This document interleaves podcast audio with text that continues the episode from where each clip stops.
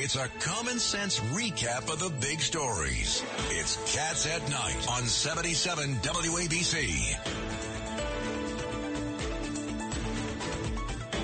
Welcome back to the John Catsimatidis Cats at Night, and now the greatest senator that ever lived, Senator Alphonse D'Amato. How are you, sir?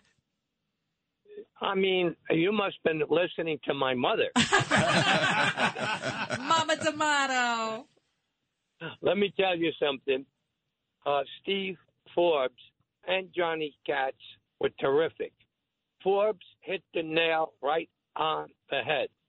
And Biden, everything he promised, you know, we're going to stop burning oil, we're going to not bring it in. He did. What a fantastic thing. Yeah, yeah. I, you, you know something? I can't even believe that he took any economics course any place, and if he did, he flunked or he dropped out. Um, to be a low grade idiot to do what he did in stopping the pipeline and making it, if not impossible, for the oil companies to produce and and and to say we're going to stop fossil fuel. Well, you did it. You're great genius. And what has been the most punishing of all of the inflation factors is the oil, and it will be the electric bills you get from putting your air conditioning on uh, uh, this summer. And if you think that this rate increase is going to help the economy, you, you get it. You better get a new brain because it's going to drive the cost up more. And let me tell you, I was not a great economic student, but if you raise interest rates, you slow the economy down, if that's what you want to do, and you raise the cost. We are going into an economic recession because Biden has got his way. And by the way, up, open up the border, let the criminals come in, let the fentanyl come in and kill more people. We lose a hundred thousand people a year; they die. And along the way, when they become addicted, they do things that are horrible in their Hey Al, community. Al, hey, Al, this is Pete King. I've known Al, Joe Biden, but nowhere near as well as you. I mean, you've known him personally for years and years. He was at your wedding and everything else. He he has slipped so much. How do you account for It's that? It's his fault you got married. Well, let me let me say this to you. Um, I think that Joe uh, was an ultra liberal all the time, but he could never have gotten elected a senator and stayed in office if he displayed that liberal philosophy in Oh, okay. Delaware.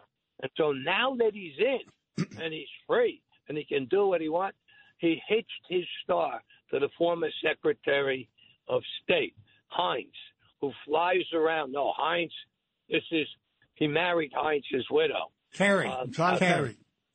John Kerry flies around the world. Yeah, yeah. And he's going to save the environment. Yeah, you save the environment and you are destroying people's lives and homes. And, and, and this recession is on its way. You cannot increase um, uh, first a half a percent, then three quarters of a percent, and, and continue to do it and not think that you're going to throw this con- economy into a dither. And that's what's going to happen. And uh, Biden, you got your way. You know, You my know theory is on Joe Biden. I think his wife. I think Dr. B- Jill Biden is the. she's running things? Yes, I think she is the radical. I think she's his caregiver, taker, and I think she's constantly whispering in She's his the ear. Edith Wilson of our time. Is that what I you're saying? think she is the Yoko to, uh, yeah, uh, John Lennon. There's some. That's what I think. Or I he's listening that, to his uh, son, like his, like his uh, Hunter Biden said he does. I don't know. You've hit upon something that's real.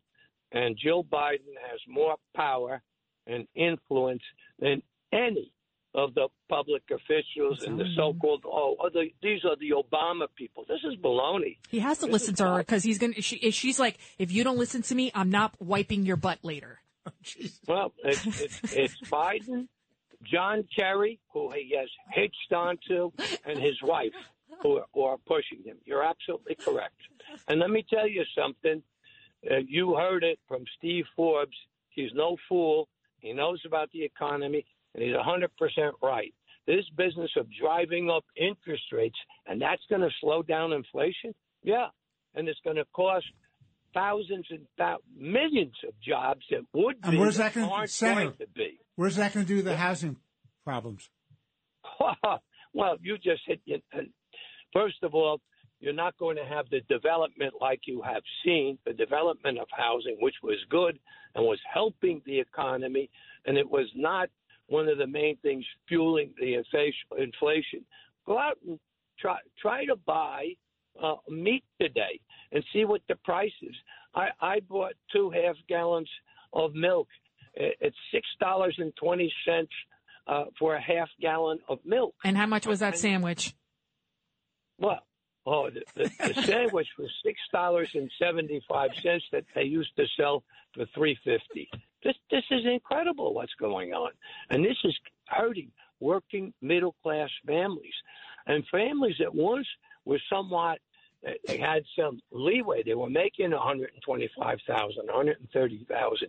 They got a kid in school. They are getting hurt. They run two cars. How do you run two cars today? And if you live in Nassau or in the suburbs or Suffolk, etc., and you got to drive a car to get Senator, to work. we're out of time. But thank you, Senator D'Amato, and thank you for everything you've done for our country and continue to speak out for our country.